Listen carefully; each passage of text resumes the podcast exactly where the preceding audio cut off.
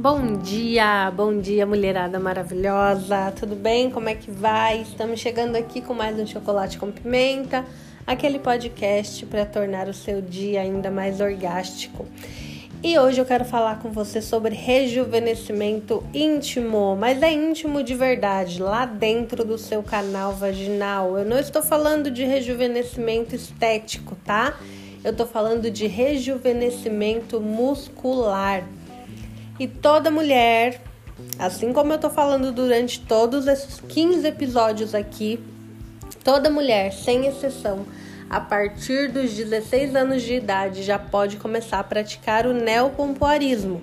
A mulher jovem pode praticar justamente para poder prevenir problemas de saúde, problema de flacidez pélvica, flacidez no canal vaginal, prevenção de vários problemas como infecção urinária, prolapso uterino. Se você não ouviu os episódios anteriores, eu já te sugiro que você volte e ouça, tá bom, lindona? Porque vai ser de grande valia. E aqui trazendo hoje o tema rejuvenescimento íntimo através do neopompoarismo. E essa técnica, ela tem o poder sim de rejuvenescer o seu canal vaginal por conta de que você estará fazendo um exercício íntimo, tá? É uma musculação mesmo íntima, onde você vai trabalhar toda a sua musculatura desde a entrada do canal vaginal até lá dentro, próximo do colo do útero.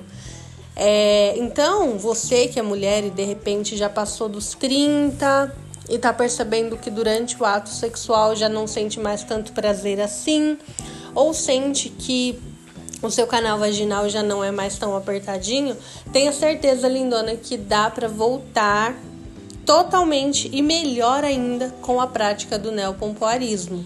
Além disso, além de rejuvenescer a, por questões de, de tonicidade muscular no seu canal vaginal, também vai melhorar o aspecto tá?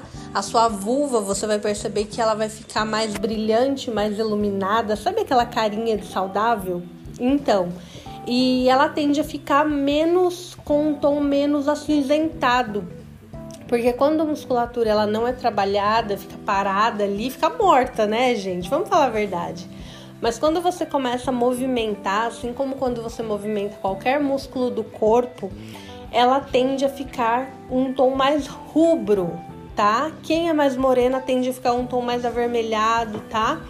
E isso é bem legal, porque a estética da sua vulva também conta muito, né? É legal a gente que é mulher olhar lá no espelho e falar: "Uau, maravilhosa". Isso é muito bom. E você consegue isso através da técnica do neopompoarismo, exercitando sua musculatura pélvica. E lógico, proporcionando mais prazer para o seu parceiro, né, lindona? E no episódio de amanhã eu vou falar sobre prazer pro parceiro através dessa técnica, tá bom? Ótimo dia!